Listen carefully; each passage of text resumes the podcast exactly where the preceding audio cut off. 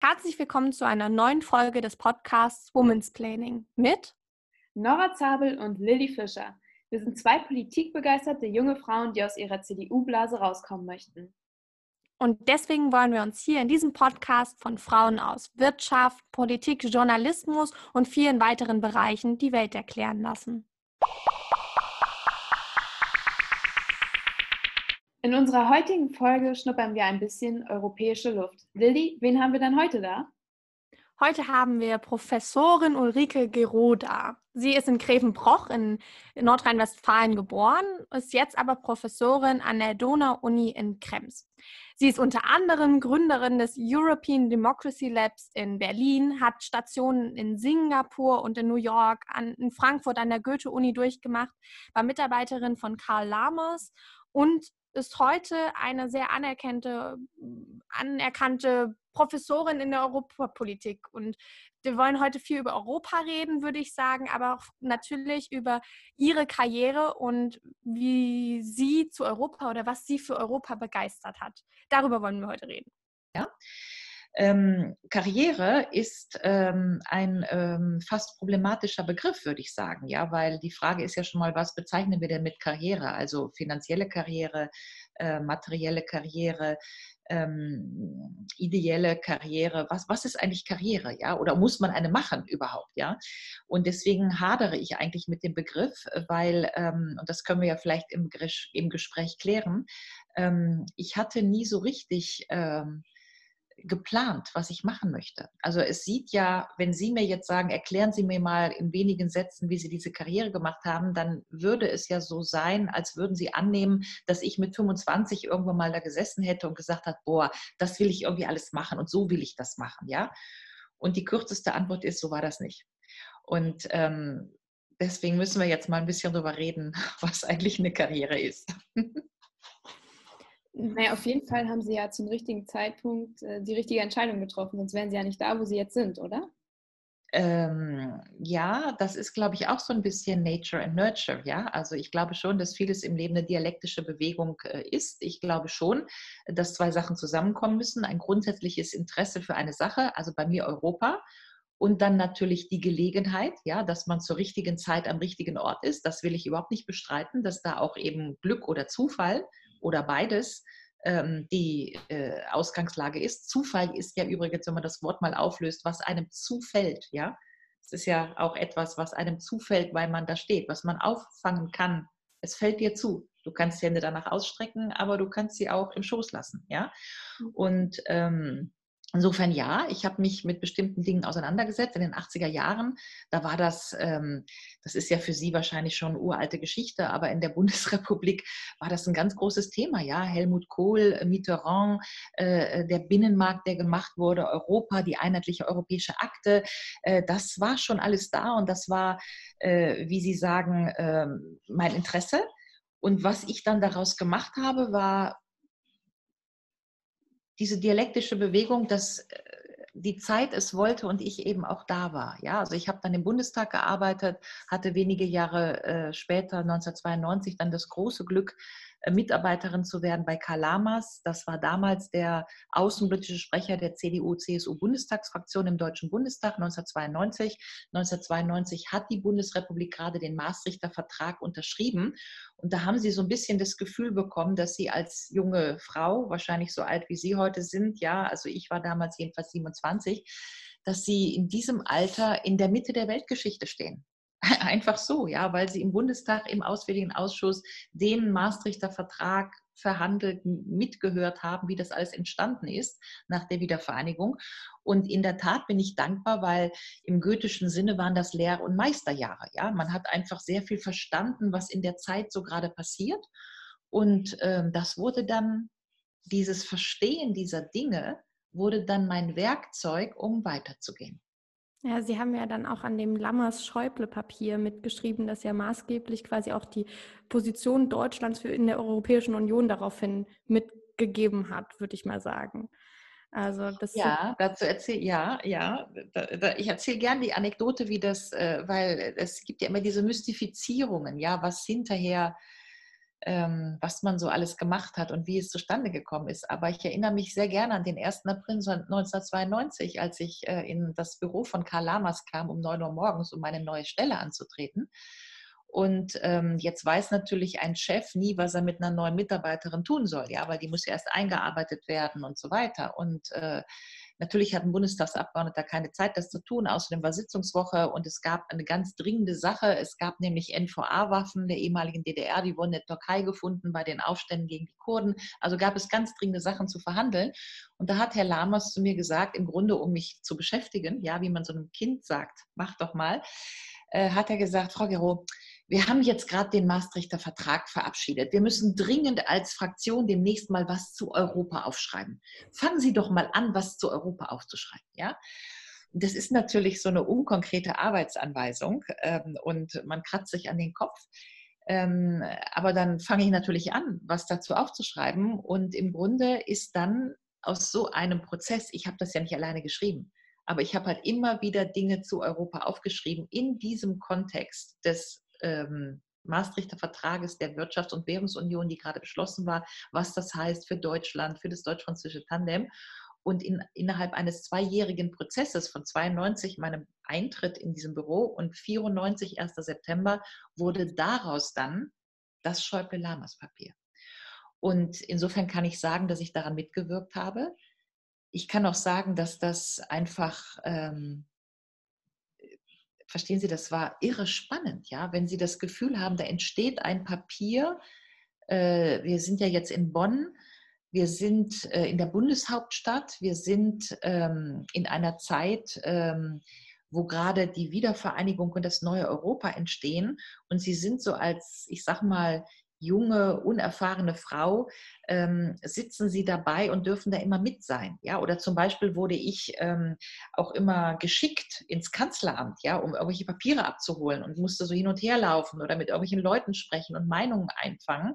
Und wenn sie jung sind, ja, empfinden sie das als großartig wichtig und, und, und ähm, ja, und das hat mich beflügelt. Es hat mich einfach beflügelt, ähm, buchstäblich ähm, sozusagen ähm, eine Übersetzungsleistung herstellen zu können zwischen dem, was in der Zeitung passiert oder steht und dem, was man selber tut. Ja, also äh, zum Beispiel, wenn dann, äh, keine Ahnung, irgendwie Berlusconi, der damals schon in Italien regiert hat, ja, beschwerte sich äh, ohne Ende, dass er, dass Italien in diesem Schäuble-Lamas-Papier nicht genannt war. Ja, dann rief natürlich der italienische Botschafter an. Dann wurde, gab es Beschwerden und man sitzt halt in diesem Büro. Das klingelt dann da wirklich. Ja, also sieht man den Abgeordneten Abgeordneten, dann kommt der Botschafter vorbei, man führt das Protokoll und am nächsten Tag steht irgendwie in der Zeitung, ähm, Italien beschwert sich äh, darüber, nicht im Schäuble-Lamas-Papier genannt zu sein. Verstehen Sie, was ich meine? Ja?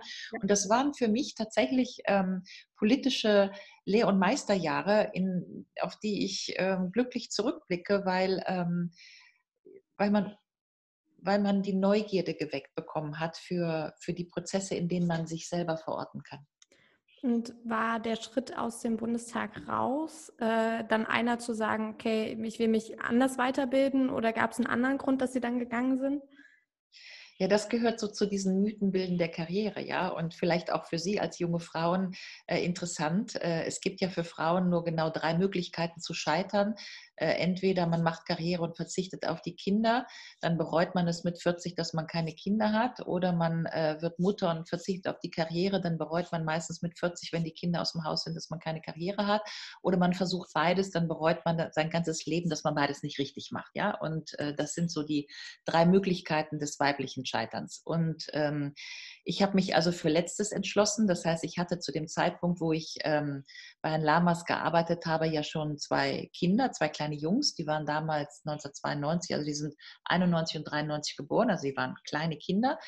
Klammer auf. Ähm, es, wir reden von einer Zeit, in der es noch kein, ähm, wie nennt man das, keine Kinderkrippen gab in Deutschland und kein Elterngeld, ähm, äh, wo der Schwangerschaftsurlaub äh, acht Wochen war ähm, und so weiter und so weiter. Und wo mir also mit großen Kohlestiften ein Rabenmutter über der Stirn stand, ja, dass jeder schon auf 500 Meter sehen konnte, dass ich natürlich vielleicht Deutschlands erste große Rabenmutter war, 1992 im, im Bundestag. Ja, könnte ich auch noch gleich eine, eine, witzige Geschichte dazu erzählen.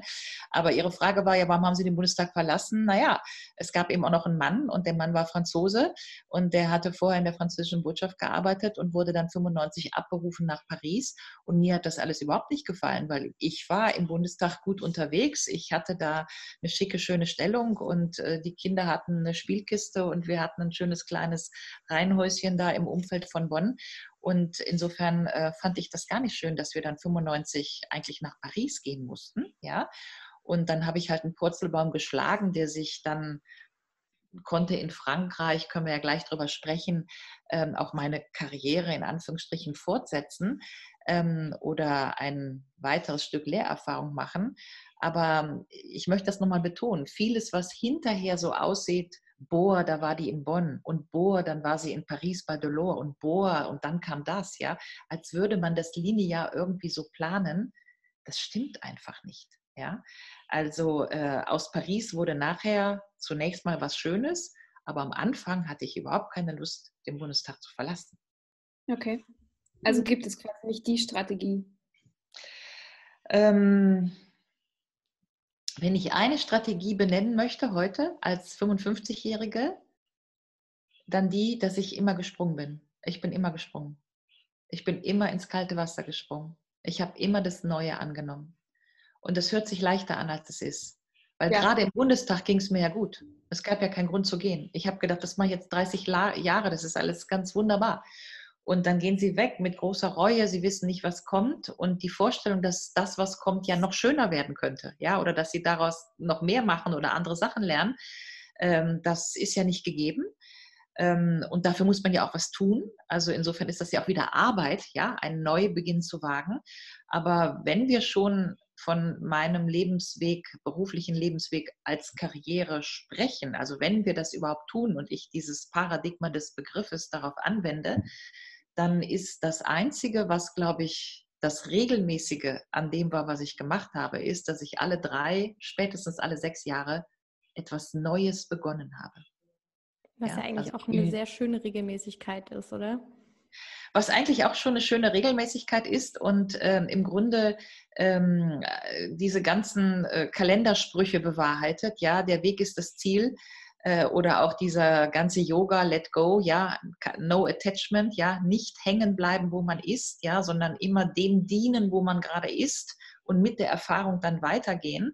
Oder ich weiß nicht, wenn Sie diese buddhistischen ähm, Sandbilder kennen, wo die Buddhisten ja mit so kleinen Holzstöckchen äh, aus buntem Sand so Bilder machen, ja, und in dem Moment, wo das Bild fertig ist, fangen die anderen Mönche an, darüber, darüber zu pusten, weil klar ist, das Bild, was fertig ist, da muss ein neues entstehen, ja. Und das ist, wenn ich sage, ich bin immer gesprungen, also äh, man hatte es sich gerade schön eingerichtet einem, in einem Büro. Man war gerade, dass man denkt, so wunderbar, jetzt stimmen hier meine Adressdateien und ich habe alle Kontakte und es ist alles schön aufgebaut, ja, drei, vier Jahre ist eine Zeit, um was aufzubauen und, und dann geht man. Das ist immer auch der Schmerz, ja. Aber das äh, ist tatsächlich äh, vielleicht dann auch, wenn Sie es so beleuchten wollen, ähm, das Geheimnis äh, einer Karriere, ja, nicht am gleichen Platz zu bleiben, sondern mhm. weiterzugehen. Ja, ich glaube, es ist halt auch wichtig, dass man nicht irgendwie in einem Job 25 Jahre arbeitet und dann sich irgendwie gut eingearbeitet hat und gut in der Sache ist. Ich glaube, es ist halt auch wichtig, dass man öfter sein Mindset irgendwie ändert und neue Menschen kennenlernt und ja, das glauben Sie und das äh, ähm, glaube ich auch. Und das steht auch ähm, eigentlich in allen möglichen Büchern, vor allen Dingen Querdenker, ja, oder wenn wir jetzt sagen Diversity oder das Blickfeld mal ändern oder wie lerne ich Empathie, indem ich einfach mal woanders bin, das, das wissen wir ja alles, ja.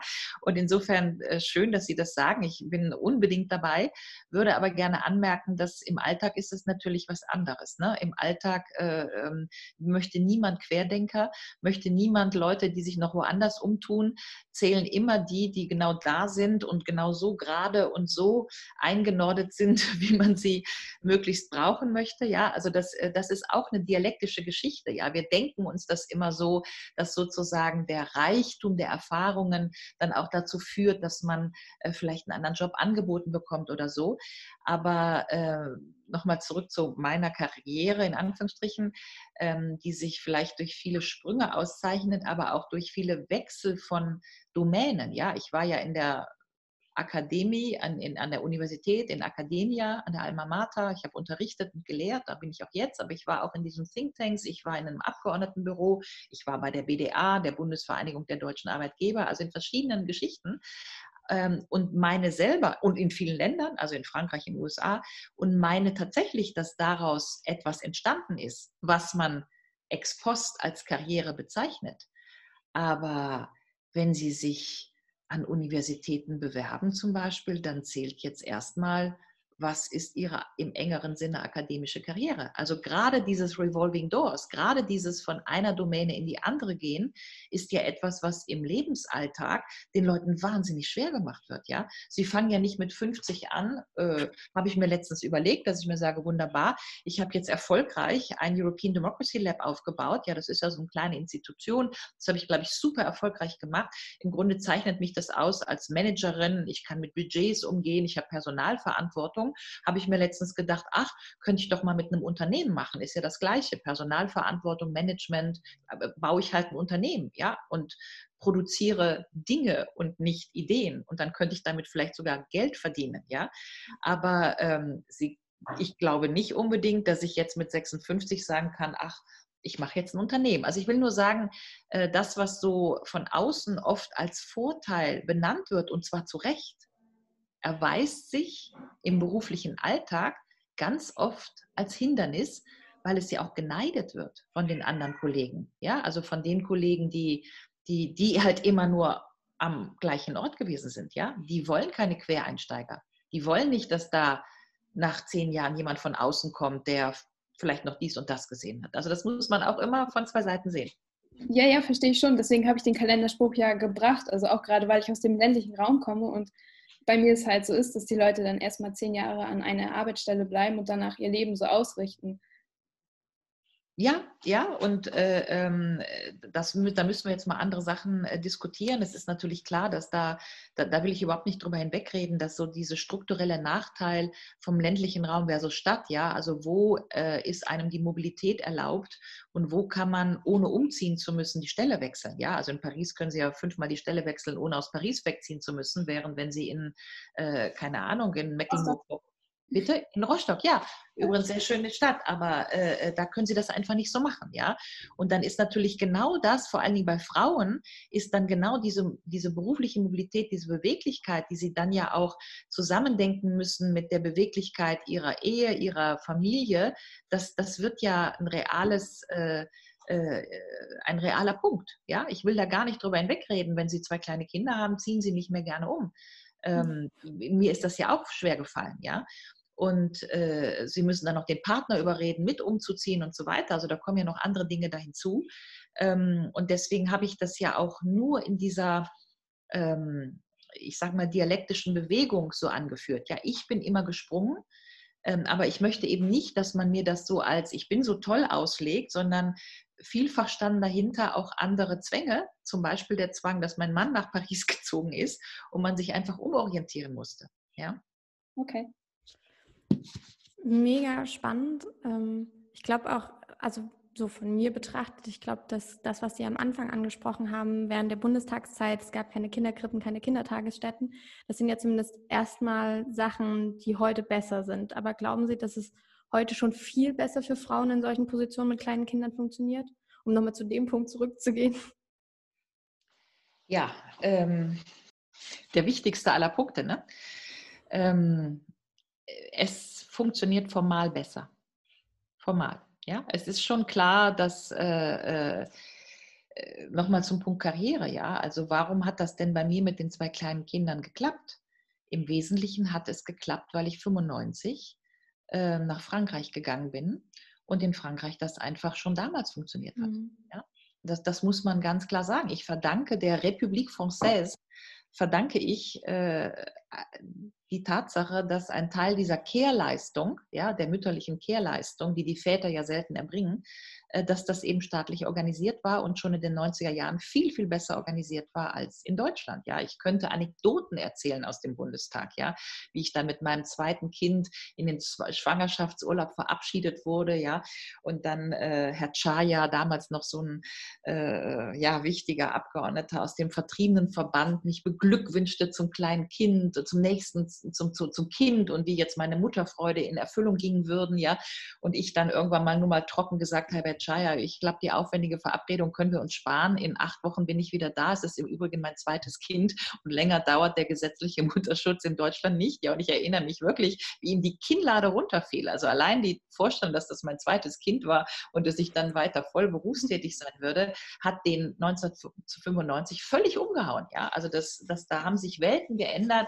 Ähm, und, und das ist wichtig zu sagen, dass sich Welten geändert haben, weil ich schon ähm, mich so ein bisschen in die Generation reinrechne, ähm, wo das halt ein Akt war, wenn man das gemacht hat. Ja, also man hat damals in den 90er Jahren, wenn man das gemacht hat, alleine, also erst, erst verheiratet, dann aber auch alleinerziehend mit Kindern voll berufstätig, da, da hat man das gegen den Widerstand der Gesellschaft gemacht. Ja, das, das war so. Und die Frauen in meinem Alter, viele Frauen in meinem Alter, 55, 56, haben, ich sag mal, maximal ein Kind ähm, viele sind, haben damals eben noch die Kinder der Karriere geopfert. Ja, also ich glaube, diese, diese, diese ähm, Dichotomie, die ist heute ein bisschen raus aus dem System. Es wird ja gefördert. Ja, die eigentliche Frage äh, ist, ist es dadurch leichter geworden? Außer dieser formalen guten, wichtigen, formalen Errungenschaften, die wir ja im Grunde durchgeboxt haben. Ja, ich habe damals, bin ich auch noch stolz drauf, habe ich damals an Rita Süßmuth geschrieben, die war damals Bundespräsidentin, ja, und ähm, habe ihr so einen Brief geschrieben, wo ich reingeschrieben habe, Frau Süßmuth, was mache ich denn? Damals fing nämlich der ähm, dieser wie heißt das da, dieser Elternurlaub oder was, äh, fing ab drei Jahre an. Ja, und dann habe ich so einen Brief geschrieben, ähm, was mache ich denn? Also sie, sie, konnten ihren Job für drei Jahre irgendwie ruhig legen, ja, ähm, kriegten dann aber kein Gehalt. Und dann äh, habe ich der Süßmut geschrieben, was mache ich denn zwischen dem Zeitraum zwischen acht Wochen und drei Jahren, wenn ich diesen Erziehungsurlaub nicht nehmen will? Ist das jetzt Pflichturlaub? Also muss ich den nehmen? Ja, oder gibt es ein anderes Betreuungsangebot? Und ähm, daraufhin wurde dann in den 90er Jahren tatsächlich diese kleine Kinderkrippe da in Bonn noch geschaffen. Ja, also ich will nur sagen, das sind alles Errungenschaften, das ist wichtig. Aber ist es deswegen leichter geworden? Natürlich, auf die eine, auf die eine Art ja. Trotzdem würde ich sagen, es ist sublimierter geworden. Ja, also als Frau sich nur darauf zu verlassen, dass es diese formalen Geschichten jetzt gibt, reicht eben auch nicht. Sie müssen sich trotzdem durchsetzen. Sie müssen sie müssen trotzdem kämpfen. Sie müssen trotzdem, das sehe ich ähm, im Zweifelsfall äh, immer noch besser sein als der Mann, ja, also dieses, äh, äh, dieses übliche in den Lebensläufen, also da hat sich auch viel getan. Ich will das überhaupt nicht negieren, dass sich viel getan hat, aber ähm, vom Habitus her und wie sie souverän damit umgehen, hat in letzter Konsequenz immer noch viel damit zu tun, wie sehr sie es selber wollen. Ja, also die Doppelbelastung. Machen wir uns nichts vor. Ich kann allen, die das jetzt hören, allen jungen Frauen nur empfehlen, den großartigen Artikel von Anne-Marie Slaughter zu lesen in The Atlantic vor, ich weiß nicht was, vier, fünf Jahren. Wie hat sie den denn genannt? Ähm, Anne-Marie Slaughter war ja die Mitarbeiterin von Clinton.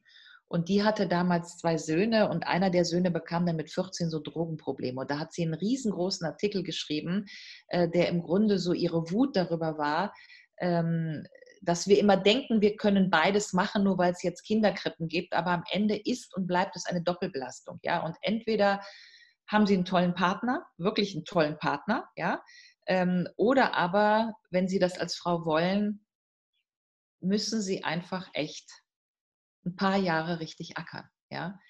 Denn ähm, es fragt sie am Ende des Tages immer jemand, wie gut die Arbeit war, aber selten, wie oft ihr Kind krank war. Verstehen Sie, was ich meine? Ja? Und insofern ist meine Antwort, ja, es ist formal leichter geworden, das stimmt schon, ähm, aber sublimiert habe ich das Gefühl, es ist immer noch schwierig. Ja, ich meine, wir arbeiten ja dran. Wir arbeiten ja immer noch dran. Also wenn wir diese ganzen äh, welche Ministerin wollte das machen, diese 32-Stunden-Woche für Paare und diese, ich meine, Elterngeld, da ist ja schon viel passiert. Auch die, ich sag mal, die, die 30-something-Männer scheinen mir ein bisschen anders unterwegs zu sein. Auch die 30-something-Frauen scheinen mir ein bisschen mehr ihre Männer an die Kandare zu nehmen. Ähm, aber äh, strukturell wüsste ich nicht, verstehen Sie, ab 50 dünnt es sich immer noch aus. Ja. Ja. Nora, ich Ja. würde sagen, wir gehen jetzt mal, wir haben so einen lustigen Zwischenteil. Ich weiß nicht, ob Sie schon reingehört haben in unseren Podcast. In der Um Mitte, ehrlich gibt- gesagt, so sind noch nicht. Aber Okay. das mache ich. dann, dann erkläre ich das einfach. Es gibt in der Mitte von uns lustige Entweder-Oder-Fragen und Sie müssen sich für eins von beiden entscheiden.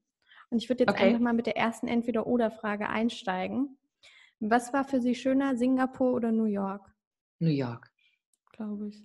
Aber ich, New ich war dort einmal und es war so surreal. Ich habe es heute nicht Ja, verstanden, großartig. Ist heute immer noch Big Apple. If you can make it there, you can make it anywhere. Es gilt immer noch, ja. Und der Jazz und, und Louis Armstrong und es ist alles da und es ist einfach großartig und es ist so eine pulsierende Energie. Also auf nach New York, absolut, sofort nach New York. Und was ist mit Singapur? Ja, das ist halt anders. Ne? Das ist halt, äh, wenn Sie da ein Kaugummi auf die Erde kleben, dann, ähm, dann, dann können Sie schon bestraft werden. Das ist ja alles, das ist alles so sauber und weiß. Das ist natürlich auch eine Armut und Reich, Arm und Reichgefälle. Das kann man sich hier gar nicht vorstellen. Ja, also dass da irgendwelche Dienstmädchen in sechs Quadratmeter Zimmern liegen ohne Fenster, die zwölf Stunden arbeiten und, und sonst nicht gesehen werden. Das, also das ist ja keine Demokratie. Ja, wir haben ja hier so ein, so ein Singapur-Bild, äh, Singapur so und das äh, äh, und schöne Hotels, wo man Singapur Sling schlürfen kann. Äh, und natürlich hat war INSEAD, die ist ja ein toller Campus und alles weiß und für die Reichen Asiens und so. Aber das ist ein anderer Schnack, ja. Das ist keine, keine pulsierende Stadt wie New York. Hm. Okay. Ähm, darf ich die zweite Frage stellen? Ja, Ja. hau raus. Super, okay. Ähm, eine Stunde eingesperrt mit äh, Viktor Orban oder Sebastian Kurz? Äh, Orban.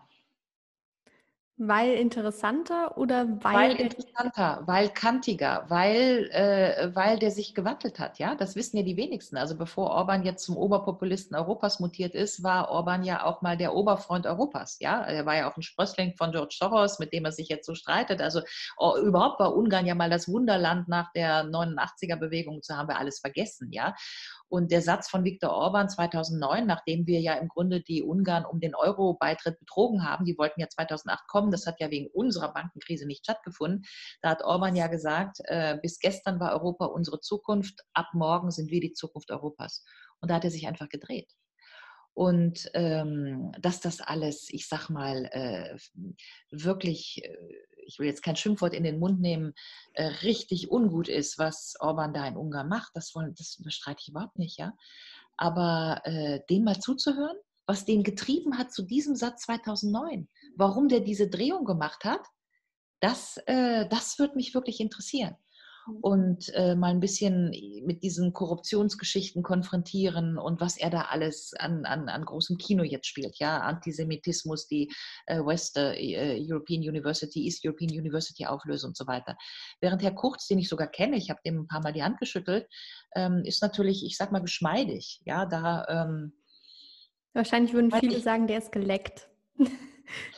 Ja, äh, das möchte ich jetzt nicht kommentieren, ähm, aber äh, ich sag mal, das äh, wenige, was ich weiß äh, von ihm oder was ich von ihm jetzt kenne, auch von den wenigen Momenten, wo wir mal bei einem Aperitif zusammenstanden, habe ich eher das Gefühl, dass das so ein bisschen, äh, ich will nicht sagen für einen hohlen Zahn ist, aber dass, äh, dass, dass man irgendwie das Gefühl hat, es ist nicht kernig, es gibt keinen intellektuellen Streit, er macht mich intellektuell nicht neugierig. Ja, dass er ein super geschickter Kanzler ist, das bes- bestreite ich überhaupt nicht. Ja, das muss man ja unterscheiden.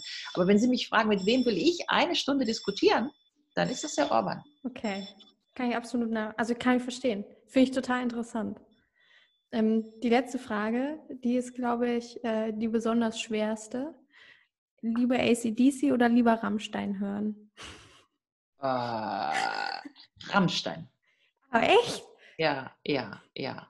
das muss man schon bringen, ja. Also das äh, äh, war ja, das muss man ja auch alles kontextualisieren. Rammstein in den 70er Jahren, was das gewesen ist, ja. Also das äh, ähm, ACDC war ja schon so eine, auch so eine britische Popkulturgeschichte, da, während Rammstein, das war Underground, das war Punk, das war, äh, das hatte, glaube ich, eine andere Wucht auch für die Jugendkultur. Und ähm, äh, also, ne, das, wie gesagt, das muss man kontextualisieren und äh, ja, ich glaube, wenn ich dazu, wenn ich die, eine Stunde, muss ich das hören oder soll ich das hören? Ich glaube, ich gehe trotzdem auf, auf, auf Rammstein. Und ähm, ja. Dann würde ich mal schauen. Soll ich Ihnen was sagen? Wenn, als ich noch gedatet habe, ja, hatte ich immer auf meiner Date, habe ich den Männern immer zwei Fragen gestellt. Ja, Himbeere oder Erdbeere und äh, Indien oder China. Und nur die Himbeere und Indien geantwortet haben, kam in die engere Wahl.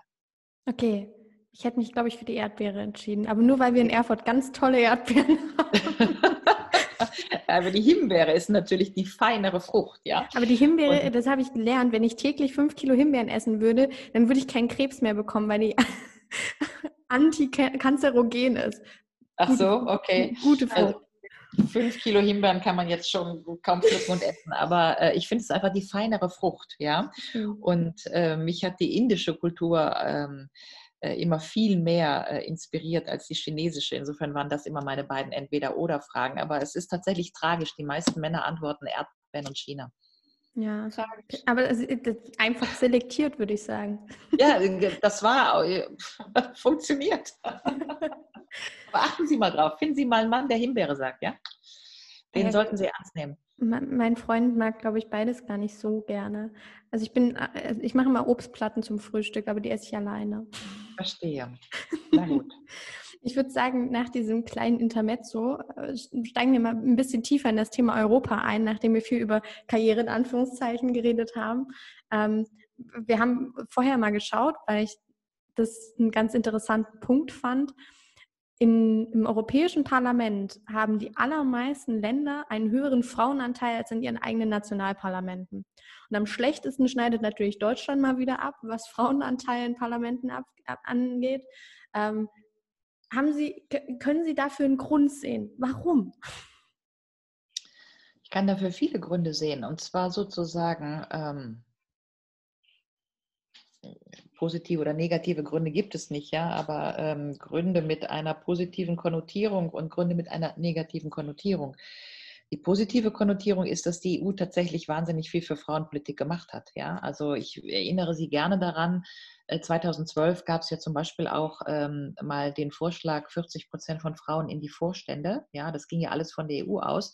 Übrigens, ähm, vielleicht auch wichtig, äh, da nochmal eine Anekdote zu erzählen. Also erstmal ist ganz wichtig zu verstehen, dass die Frauenpolitik der EU unglaublich wichtig ist für junge Frauen oder für Frauen generell und dass das von der EU gepusht wird und ganz oft gegen den nationalen Widerstand. Ja? Und als die EU, also erstmal ist wichtig zu verstehen, warum 40 Prozent oder warum überhaupt Quote. Und der Grund ist ganz einfach. Wenn Sie eine Frau von zehn Männern sind, also in einer Gruppe von zehn, eins zu neun, ja, dann muss sich die Frau im Grunde dem männlichen Habitus anpassen, sonst hat sie keine Chance. Wenn Sie zwei Frauen von zehn sind, zwei zu acht, ja, dann kriegen Sie meistens leider Gottes Stutenbeißerei. Ja, die beiden Frauen streiten sich. Wer ist die schönste im ganzen Land?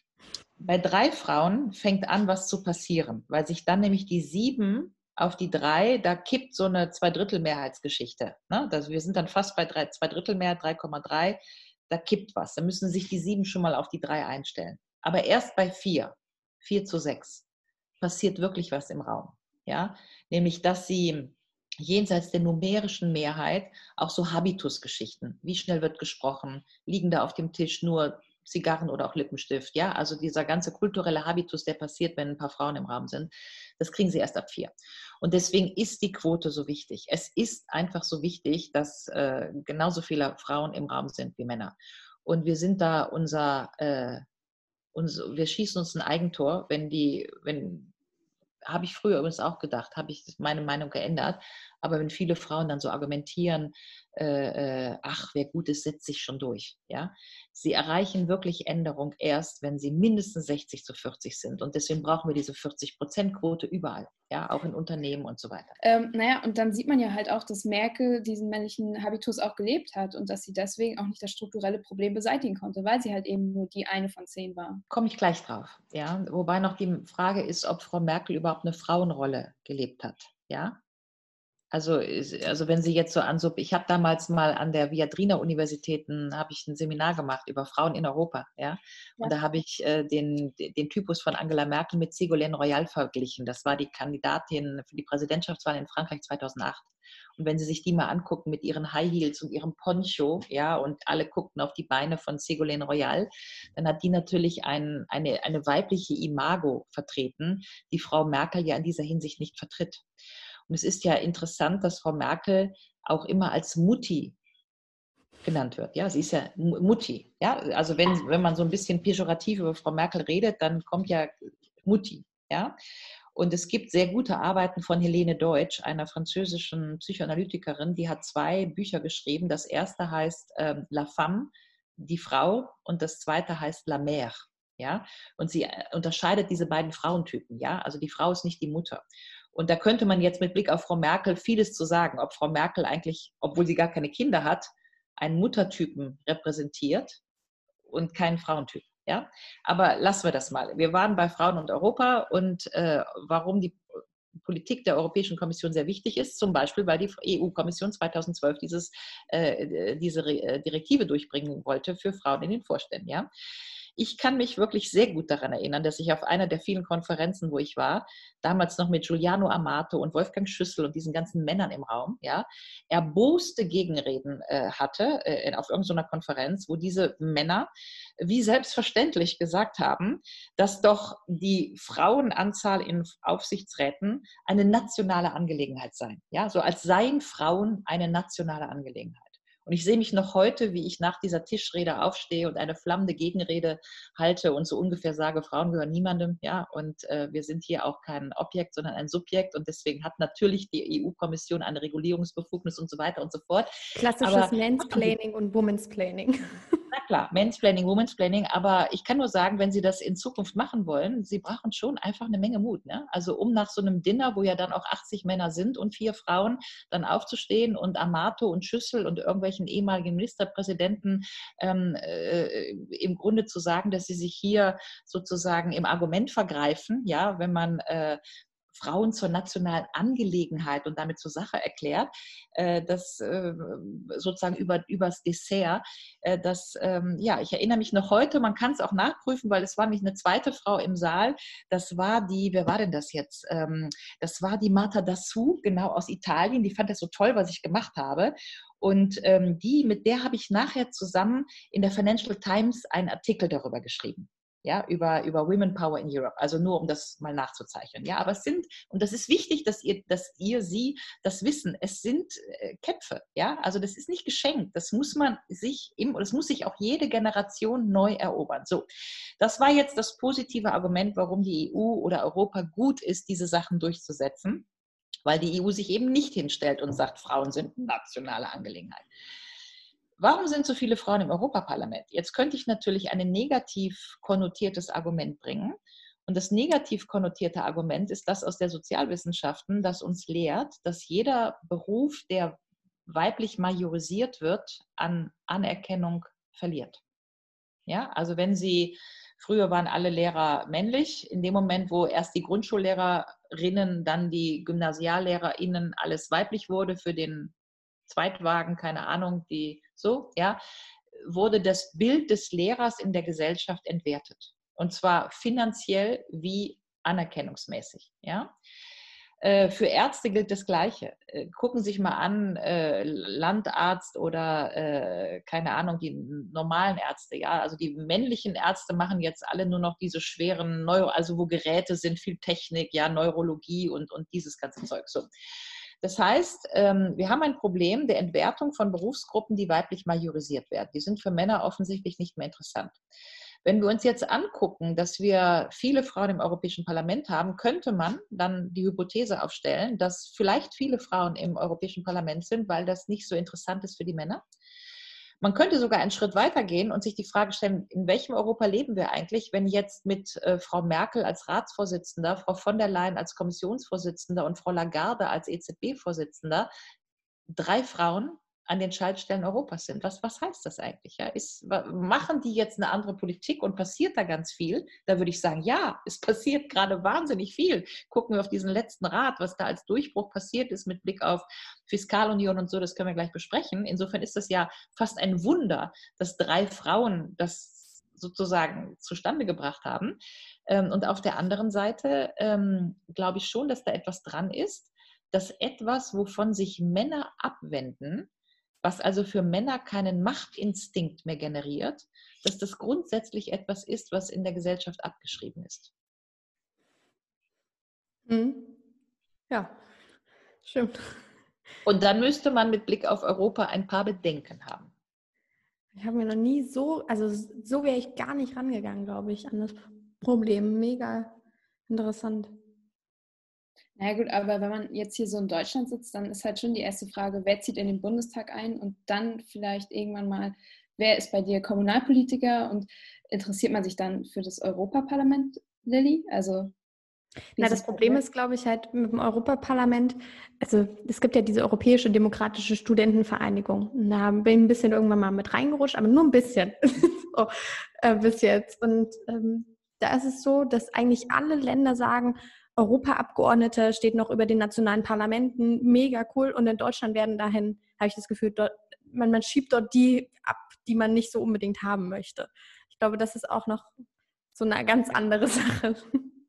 Also, zum Beispiel war Armin Laschet Europaabgeordneter 1992 oder 89 bis 94 war ja die Legislaturperiode. Friedrich Merz, den Sie jetzt vielleicht auch kennen, beide wollen gerade Bundeskanzler werden, ja, der war auch Europaabgeordneter 1989 bis 94.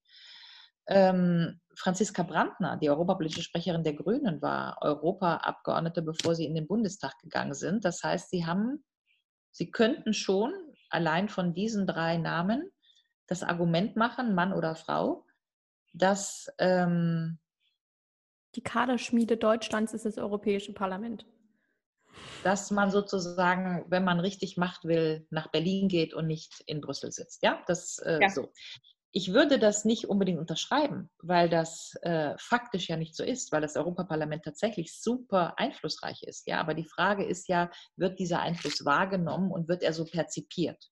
Und da in der bundesrepublikanischen Presse oder Politik oder bei den Bürgern der Einfluss Europas nicht so wahrgenommen wird, weil die Bildzeitung nicht jeden Morgen schreibt, das und das und das verdanken wir Europa, ja, wird halt der Einfluss Berlins größer bewertet. Und deswegen ist natürlich diese Machtversuchung, nach Berlin zu gehen, ähm, eine große.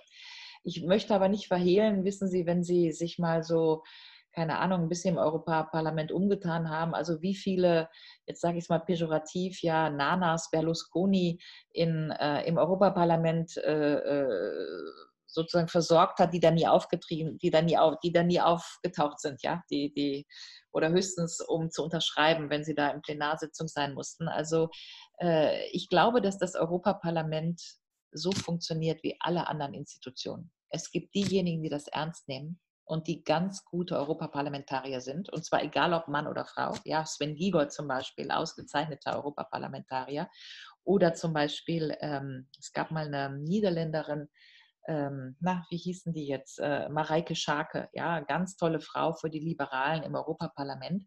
Ähm, und Sylvie Goulard, die jetzt als Französin abgelehnt wurde, ganz tolle französische Europaparlamentarierin. Und, ähm, und ich glaube, wir reden ja auch über Karriere. Ich, ich glaube, darum geht es. Es geht tatsächlich in letzter Konsequenz gar nicht darum, ob objektiv gesprochen das Europaparlament höher ist als der Bundestag oder wichtiger und welchem Machtinstinkt sie nachgeben, sondern es geht im Grunde darum, how committed you are. Ja. How committed you are. Ja? Und das gilt für alles. Und deswegen wäre, äh, wenn es hier auch so um Karriere und Ratschläge und so weiter, ähm, ich würde nachdrücklich dafür plädieren, dass man aus allem etwas machen kann. Und es hängt im Wesentlichen an einem selber, wie committed man ist und wie ernst man das macht, was man macht. Und dann ist nämlich die funktionale Zuschreibung der Tätigkeit, ist das eine sogenannte geringe Tätigkeit oder in der Gesellschaft geachtete Tätigkeit. Ich glaube, das ist letztlich zweitrangig. Ja. Ich, Dazu ich glaub, gehört natürlich auch ein bisschen Mut, ja, dass man sich eben nicht von diesen gesellschaftlichen Interpretationen, oh, ich bin ja nur oder ich bin ja nur und die ist aber da, dass man sich davon nicht so äh, leiten lässt. Ähm, könnte ich ja auch sagen, ja, ich bin ja jetzt an einer eher unbedeutenden Universität, ja, aber Sie vermuten, ich habe eine Karriere gemacht, ja. Also wie kommt es denn dann, dass ich nicht an der Uni, keine Ahnung was, Humboldt-Universität zu Berlin bin, ja? Und, ähm, und das gilt, glaube ich, auch cum grano salis für das Europaparlament. Ich bin bei der Recherche äh, auf einen richtig, richtig guten Satz von Ihnen gestoßen, den, den möchte ich jetzt unbedingt vorlesen. Der passt nämlich gerade so schön rein. Und zwar, hoffen wir nicht, dass die Dinge besser werden, tun wir das Richtige, auch wenn sie nicht besser werden. Ja, der ist ja gar nicht von mir, der ist ja von Václav Havel. Ja, ja, ja. Hab, genau. Aber äh, ja, danke für diesen Satz und danke, dass Sie den hier einbringen. Der ist mir wirklich wichtig. Ja, und dann sind wir nämlich tatsächlich auch wieder beim Begriff Karriere es kommt ja, und überhaupt für Frauen ist es ganz wichtig, ja. Äh, und es ist natürlich auch ein Fallstrick und auch eine Falle. Aber es kommt natürlich in letzter Konsequenz darauf an, ob sie für und an einer Sache arbeiten, und zwar committed, auch wenn sie nicht Karriere machen, und ob sie dann noch dranbleiben an der Sache, auch wenn sie sich dadurch vielleicht ihre Karriere verstellen, weil das gerade nicht angesagt ist, was sie da machen. Oder weil die Argumente, die sie vertreten, vielleicht gerade nicht angesagt sind. Ja. Dann ist das dieser Satz, den Sie gerade zitiert haben, dass man das Richtige macht, auch wenn die Dinge nicht besser werden. Ja. Oder ob sie sagen, ah, wenn ich da aber Geschäftsführerin werden will oder wenn ich aber auf diese Liste kommen will, dann muss ich aber das und das vertreten oder das und das sagen. Dann machen sie natürlich Karriere, ähm, die Frage ist, für wie lange? Und die Frage ist, ob sie überzeugend sind und die Frage ist, ob sie in den Spiegel gucken können. So, und das ist ein doppelzüngiges Argument, weil ich bin der Meinung, dass das ganz, ganz wichtig ist, dass, dass am Ende des Tages ähm, man immer das machen sollte, was einen treibt, also wozu man committed ist und zwar in letzter Konsequenz auch dann, wenn sich damit aus Umständen, die man ja meistens nicht selbst zu, zu verantworten hat, die Karriere nicht machen lässt. Ja? Natürlich sind es Glücksfälle, wenn das, wozu sie committed sind, sich mit einem ähm, Aufstieg, wenn das einhergeht. Aber ich mache es mal ganz konkret. Ich lese hier an meinem Urlaubsort die großartige Biografie von Emmanuel Loyer von äh, Claude Lévi-Strauss. Claude Lévi-Strauss war der, einer der berühmtesten französischen Ethnologen, Anthropologen, Soziologen, der den, strukturell, der den Strukturalismus begründet hat. Der ist 1908 geboren und äh, hat ganz neu gedacht, seine Wissenschaft völlig umgeschrieben, Strukturalismus. Der ist, als er nach dem Krieg aus New York, da war er sozusagen, hat er geflüchtet, ist er Jude, ja, vor dem Krieg geflüchtet. Als er zurückkam, ist er an keiner französischen Universität aufgenommen worden. Nicht im Collège de France, nicht an der Sorbonne. Er war gemieden, weil er committed war besessen, könnte man fast sagen, von dem, was er da gemacht hat, aber es kriegte keine gesellschaftliche Anerkennung. Und er musste warten, bis er fast 50 war, bis eins seiner Bücher so einen Durchbruch gemacht hat. Und auf einmal war er dann der Hero und auf einmal kriegte er dann fünf, neun Jahre später, 59 erst, das Collège de France und dann kriegte er die Mittel. Das heißt aber, er hat sich nicht kompromittiert, er hat mehrere Male auf ähm, Berufungen hat er nicht bekommen. Er hat aber auch äh, Preise abgelehnt äh, und hat sich von seiner Sache nicht abbringen lassen. Ja? Und ich glaube, das ist ganz wichtig, obwohl das natürlich eine Ochsentour ist. Das ist eine Kernatur. Also das, äh, das ist ja nicht ähm, jedem gegeben, das so zu machen. Ja, wenn sie sagen, oh, die Freundin macht aber und die ist schon da und warum ist der jetzt Minister und so und da will ich aber auch hin. Ja, das funktioniert dann ja nicht. Und trotzdem glaube ich, der Fall von Levi Strauss ist nur einer, ich glaube, man könnte mehrere äh, aufzählen, ähm, ist das tatsächlich ganz wichtig, dass Sie das klar haben, dass Ihre eigene Karriere vorm Spiegel dessen, was Sie im Leben hinterlassen wollen, möglicherweise nicht kongruent ist mit dem, was eine Gesellschaft als Karriere bezeichnet. Und das ist mir ganz wichtig, das zu sagen. Warum?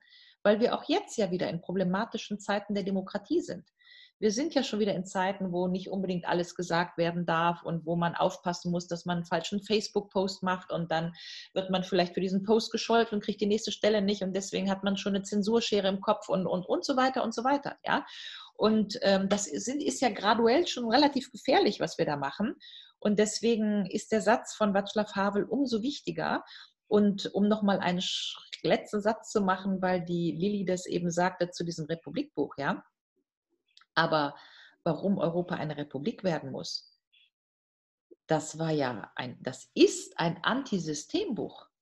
Das ist ein Buch, was ich aus Wut geschrieben habe das Buch habe ich nicht geschrieben, dass ich sage, damit mache ich eine Qualifizierungsarbeit als Habilitation, damit komme ich an eine Uni, sondern das Buch habe ich geschrieben, als ich äh, viele Texte geschrieben habe über die deutsche Rolle in Europa und die deutsche Hegemonie in der Bankenkrise 2010, 11, 12. Da habe ich mich geoutet als kritischen Geist. Da wurde ich, sage ich mal, gejagt. Ja, können wir auch drüber sprechen. Jedenfalls habe ich auch meine Stelle verloren. Ja, und im Grunde aus Wut darüber habe ich die Republik geschrieben. Und die wurde mein Erfolg. Und ich glaube, das, was Sie zum Commitment sagen, das hat für mich ganz viel auch mit Ehrlichkeit zu tun. Und zumindest ist mein Gedanke, und ich, ich, ich hab, vielleicht ist es auch ein naiver Gedanke, ich weiß es nicht. Aber mein Gedanke ist, dass ich, wenn ich ehrlich bin mit dem, was ich mache, authentisch, das, dieses Wort, das wahrscheinlich viele an der Stelle benutzen würden, ich glaube, dann bin ich erfolgreich mit dem, was ich mache. Ich brauche mir nicht zwölf und hundert Themen aufbürden, von denen ich allen nur halb drin stecke. Wenn ich ein Thema habe, für das ich brenne, kann ich das doch deutlich besser vertreten. Hm. Kann ich nur unterschreiben. Äh, also bevor man, ich mache ja viel Mentoring und dann habe ich ganz oft diese, wie haben sie ihre Karriere gemacht? Und was ich äh, den jungen Frauen immer sage, ist, äh, find your topic, finde dein Thema.